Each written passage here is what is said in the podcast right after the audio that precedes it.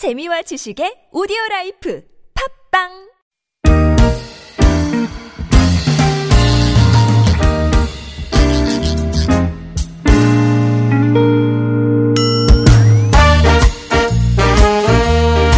서울 속으로 2부 시작됐습니다. 오늘 서울 속으로 2부에서는 공동주택 상담 대신에 네, 자영업자 소상공인을 위한 여러분을 위한 상담 진행합니다. 네, 이렇게 격주로 월요일 상담 진행하고 있는 거 아시죠? 네, 서울시 눈물그만센터 조일령 변호사와 오늘 함께 하시겠습니다. 어서 오십시오. 네, 안녕하세요. 안녕하세요. 변호사입니다. 어? 변호사님 목소리가 오늘 살짝 아? 괜찮은데? 아, 네, 네. 아침이라 조금. 아, 목이 덜 풀리신 예, 걸로. 예, 예. 네, 다행입니다. 네. 네. 아까 저, 저 방송 시작하면서 제 주변에 A형 독감 환자들이 아. 많다 얘기를 드렸더니 네. 혹시나 네. 조심해야겠네요. 감기랑 독감은 또 달라가지고 예.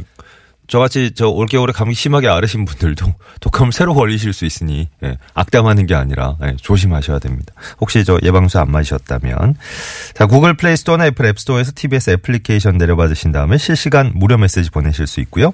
샵 0951번 단문 50원 장문 100원 유료 문자 카카오톡은 TBS 라디오와 플친 맺으시면 또 무료 참여하실 수 있으니까 오늘 편리한 방법으로 또 많이 들어와 주십시오. 여러분의 상담 그 소개해드리기 전에 상담 문자 소개해드리기 전에 영세상들을 위한 정보가 하나 있다고 하시네요. 어떤 정보 알려주실게요? 네, 어, 자영업자분들께서 많이 들어보실 수도 있지만, 어, 노란 우산 공제라는 제도가 예. 있습니다. 그 언젠가 저희 방송 통해서도 몇번 아, 소개를? 해드린 적이 있어요. 아, 네. 네네. 어, 그러니까 연 매출 2억 원 이하의 어, 신규 가입 그 소상공인들을 대상으로 해서 서울시에서 예. 월 1만 원씩 1년간 그 노란우산 공제 희망 장려금을 지원한다는 내용인데요. 예. 어, 노란우산 공제에 대해서 다 들어보셨을 수도 있지만 이제 퇴직금의 성격을 가지고 있는 거예요. 네. 그럼 우리 근로 임금 근로자 같은 경우에는 이제 직장을 그만두게 되면 네, 네. 퇴직금을 받지만 네. 그 자영업자분들 같은 경우는 폐업이 될 경우에 갑자기 손해가 발생되고 이럴 경우에 음. 이제 생계가 막막해지는 어려움이 그렇죠. 있잖아요. 네. 네, 그런 점들을 좀 개선하, 좀 도움을 드리기 위해서, 어, 중소기업 중앙회에서 2007년부터, 어, 노란선 공제를 운영하고 있습니다. 그래서 예. 월, 어, 5만 원에서 100만 원씩 만원 단위로 가입이 가능하고요. 그리고 최근에, 요즘에 또 이제 소득공제 하는 기간이잖아요. 음, 그렇죠. 그래서이 노란선 공제가 이 소득공제 대상이 돼요. 그래서 예. 이런 점도 도움을 받으실 수 있고 예. 또 상해보험도 지원이 가능하고 네. 특히 또 이런 저 법률적인 어려움이 있을 경우에 예. 여기 중소기업 중앙회에서 노란우선 공제 대상 가입하신 분들에 대해서는 네. 무료로 법률 자문도 도움을 드린다고 하니까 예. 꼭 이용해 보셨으면 좋겠습니다. 예.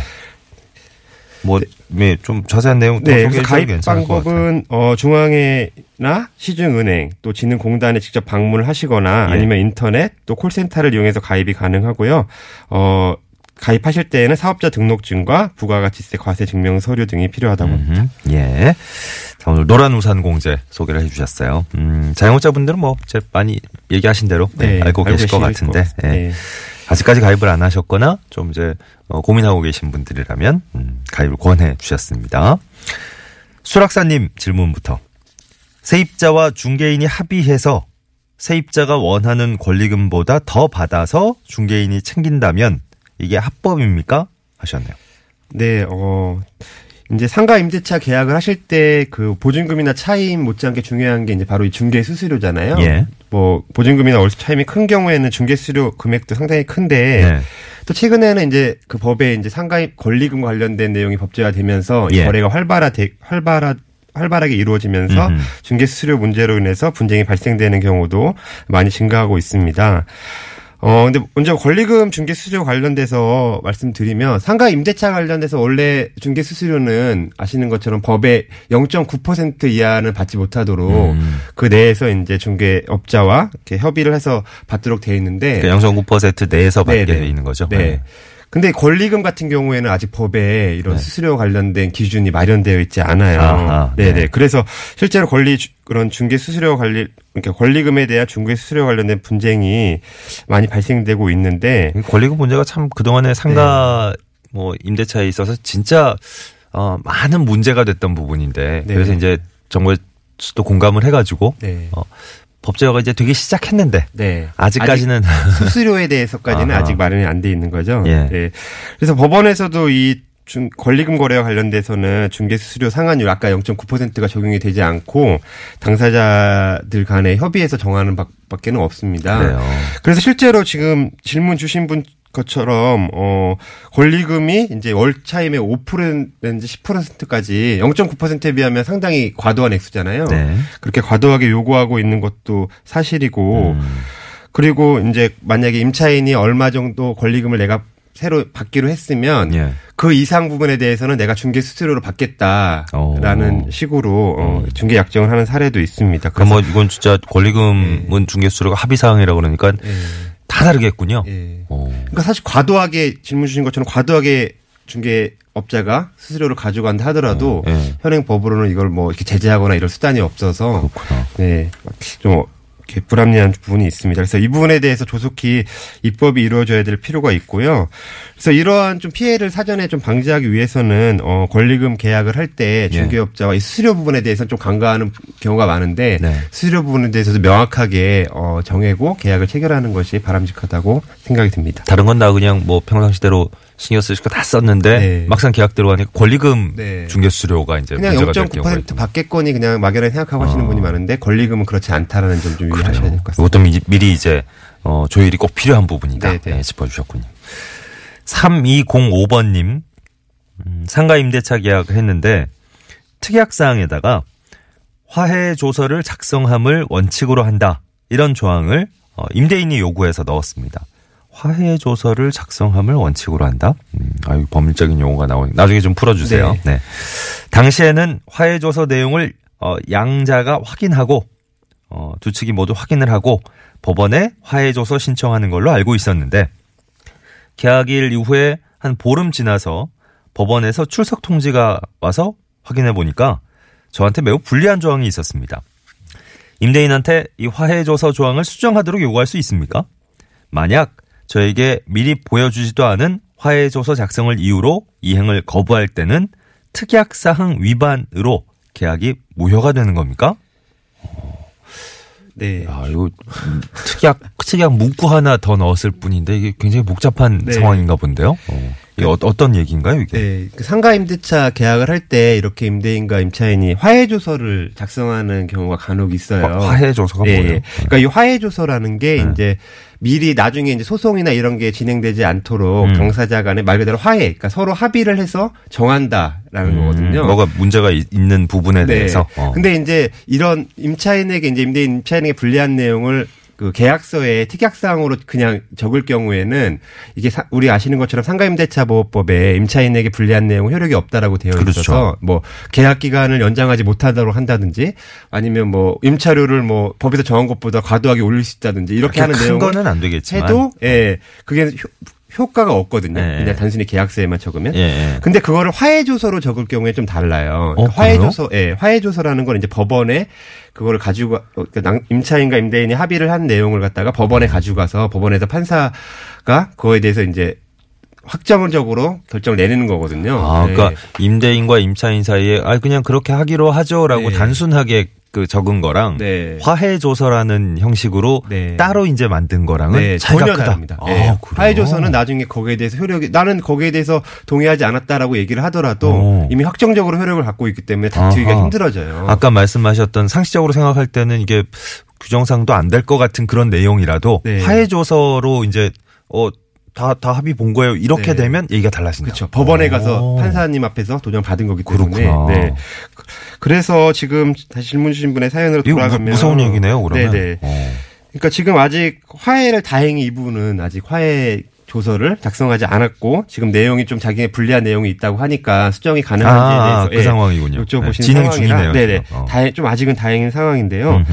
그래서 꼭 일단은 법원에 꼭 갔어서 내용을 확인을 하고 예. 그 판사님 앞에서 어, 이 내용이 나에게 불리하다라는 내용을 반드시 설명을 하실 필요가 있습니다. 예. 그래서 어 그래서 만약에 판사님이 거기에 대해서 이제 화해를 불리한 내용인데 화해를 일방적으로 권고할 경우에는 내용을 불응하시고 거기에 대해서 불리한 내용에 대해서 수정을 반드시 요구를 하셔야 됩니다. 예. 그러니까 뭐저 3605번님 같은 경우에는 지금 일단 받아 보니까 어 이거 아닌 것 같아 해가지고 네네. 법원에 이제 소명을 하시면 네. 그러면 이제 안 될 수도 있는데 네. 이게 체결이 안 되면 네. 혹시 이, 이런 이유로 지금 걱정하신 게 네. 전체 계약이 무효가 될까봐 네. 그 걱정을 하신 거잖아요. 그러니까 화해 조서를 작성하지 않았다고 하더라도 계약 자체가 무효가 되는 건 아니에요. 근데 그 예. 특, 특이하게 이걸 예. 넣었으니까. 그러니까 사실 이 특약 특약 조항이 무효라고 봐야 되거든요. 아, 특약 화해 조서, 조항만? 예, 자신에게 어. 불리한 내용을 화해조서로 정하는 걸 원칙으로 한다는 그 특약사항 자체가 무효이기 때문에 음흠. 예, 그것을 다툴 수는 있어요. 예. 근데 그러니까, 일반적으로 이렇게 화해 조서를 쓰는 경우에는 이렇게 나중에 다투기가 어렵기 때문에 어, 그러니까. 이렇게 화해 조서를 쓰는 걸 원칙으로 할 경우에 한다는 내용을 임대인이 요구한다면 좀 계약을 일단은 작성하는 거를 조금 예. 한번 생각해 보는 네. 것이 바람직하다고 생각이 듭니다. 구체적으로 어떤 사항에 대해서 이렇게 예. 어 합의를 보신 건지는 모르겠으나 네. 뭐 전반적으로 다는 아닐 테고 네. 예, 어떤 특정한 사항에 대해서일 텐데 그게 그러면 어떻게 보면 임대인이 그냥 마음대로 할 수도 있다 이렇게 네, 네. 바뀔 수도 있는 거니까 네, 잘 모르실 경우에 그러실 어, 수가 있어서 그래요. 나중에 피해 보시는 것보다는 네. 지금 지금 바로 잡으시니까 꼭 네, 필요하고 훨씬 낫습니다. 7588번이 편의점 운영하고 계시대요. 어, 사무실 부근이라서 심야 시간대 매출이 좀 저조한 편이라서 어, 심야 시간엔 가급적 영업을 안 하려고 하는데 어, 본사에서는 아 프랜차이즈점이시네요. 본사에서는 심야 시간 영업을 조건으로 약정했던 전기료 지원 중단, 또 일시 지원금 반환 요구하고 있습니다. 아, 요런 요런 케이스가 있군요. 어떻게 대응해야 되는지 궁금합니다 하셨고 또 이번 설 연휴에 하루 정도만 그 쉬고 싶은데 고향에 잠시 다녀오고 싶은데 아르바이트생도 구하기 어렵고요. 그래서 잠시만 영업을 쉬려고 합니다. 이것도 가능할지. 아, 이게 프랜차이즈점 같은 경우에 이제 어 점주께서 네. 이게 편의점 업하고 네. 계시는 점주께서 마음대로 하실 수 있는 부분이 상대적으로 굉장히 예, 제한적이죠. 그런가요? 예. 어. 그래서 그 임- 영업 시간을 둘러싸고 이제 편의점 같은 경우 특히 24시간 영업을 많이 하니까 음. 예, 심야 영업 관련돼서 분쟁이 많이 발생되는데 어. 뭐 원칙적으로야 뭐 가맹 계약 시에 시간이랑 이런 것들 영업 시간이랑 이런 것들 이제 정보 공개 저번에 말씀드렸었죠. 네. 예, 정보 공개서에 내용을 적어서 가맹점주에게 보여주고 거기에서 별다른 이의를 제기하지 않았다면 원칙적으로 어 계약 진행 중에 뭐 시간을 변경한다든지? 이렇게 하기는 어. 원칙적으로 어 려워요. 근데 어 가맹 사업법에는 예외적으로 네. 다행히 어, 영업 시간 단축 을 요구할 수 있는 사유를 적어놨는데 어떤 건가요? 예, 뭐 점포가 위치한 그 상권의 특성상으로 인해서 심야 영업 시간대 매출이 발생되는 비용에 비해서 저조하여서 손실이 음. 발생될 경우랑 어. 그다음에 그 점주께서 질병의 발병이나 치료 등에 의해서 불가피한 사유가 발생될 경우에는 예, 예. 네, 어쩔 수 없이 영업 시간 단축을 요구할 수 있고 그 경우에는 가맹 본사도 영업 단축 그 요구에 대해서 고발할 수 없도록 오. 예, 해놨습니다. 그래서 예. 지금 질문 주신 분께서 지금 이제 매출이 저조하다라고 말씀하셨기 때문에 음. 그 매출이 저조하다라는 그 사실과 음흠. 그로 인해서 손실이 발생되고 있다는 그 자료를 가지고 본사에게 요구를 할 경우에는 본사에다 이제 영업 시간 단축을 요구할 수 있고요. 아, 근데 그거는 이제 처음에 약정 내용과 예. 달라지니까 예. 지금 7588번이 걱정하시는 거 본사에서 이제 처음에 받았던 그렇죠. 그 일시 지원금도 돌려달라. 네. 그 그리고 전기료 지원도 하고 네. 이제 그 중단하겠다 이렇게 네. 하니까 그 본사에서도 사실 처음에 이렇게 한 거는 처음부터 영업 시간 단축을 하지 못하도록 뭔가 좀 민망한 수단으로 사용하기 위해서 이런 지원을 처음부터 한 부분이 없지 않아 보여요. 저희가 예, 보기에는. 예, 그래서 사실 이 영업 시간 단축을 요구할 수 없다는 걸 위해서 이런 지원을 한 거기 때문에 이런 약정 자체를 사실 무효로 돌릴 수는 있거든요. 음, 그래서 이런 약정과 무관하게 나는 심야 영업을 해야 될 사유가 있기 때문에 심야 영업 단축을 한다라고 예. 요구를 하면 사실 거부를 할 수는 없을 것 같은데 네. 문제는 이 지원받은 부분에 대해서 반환을 해야 될지에 대해서 좀 다툼이 있을 수 있어서 예. 이 부분에 대해서는 적정한 조언이 필요할 것 같습니다. 알겠습니다. 예.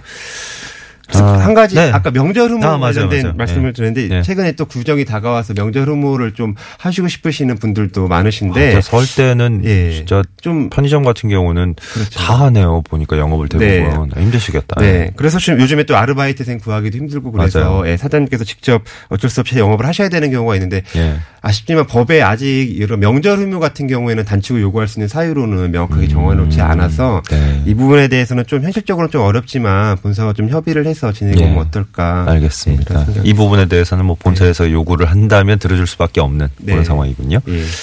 4156번님, 저는 5년 전에 노란 우산 공제 가입했는데 지금 안내 내용 계속 받을 수 있습니까? 하셨네요. 네, 뭐 5년 전에 가입했다 하더라도 네. 지금 예, 적용 계속 가입을 하고 있고 월 납입금을 부여하고 있다면 네. 계속 적용받을 수 있, 습니다 예, 알겠습니다. 오늘 시간상 여기까지만 하도록 하죠. 서울시 눈물그만센터 조일령 변호사 오늘도 수고해 주셨어요. 고맙습니다. 네, 감사합니다. 평소에는 다산콜센터 120번 전화하시거나 포털 사이트에서 눈물 그만 검색하셔서 온라인으로 상담 시청도 가능하겠습니다. 네. 아까 지난 주말에 그 제주 갔다 왔다는 분 계셨는데 내일 오후까지 제주 쪽과 호남 쪽까지 네, 눈이 좀 많이 올 것 같네요. 제주 산간에는 최고 40cm 눈이 예보가 돼 있습니다. 호남 서해안 쪽도 최대 한 10cm까지. 어, 눈 많이 내릴 것 같은데요. 뭐 전국적으로 한파특보, 건저특보 발효가 돼 있으니까 예, 건강 관리도 각별히 유의해 주시고요. 내일 아마 한파가 절정일 것 같대요. 예. 어 진짜 저 옷 뜨뜻하게 입고 나오셔야 되겠습니다. 점심도 좀 뜨뜻하게 예, 맛있게 드시고요. 임재범의 너를 위해 끝곡으로 전해드리죠. 내일 다시 뵙겠습니다. 고맙습니다.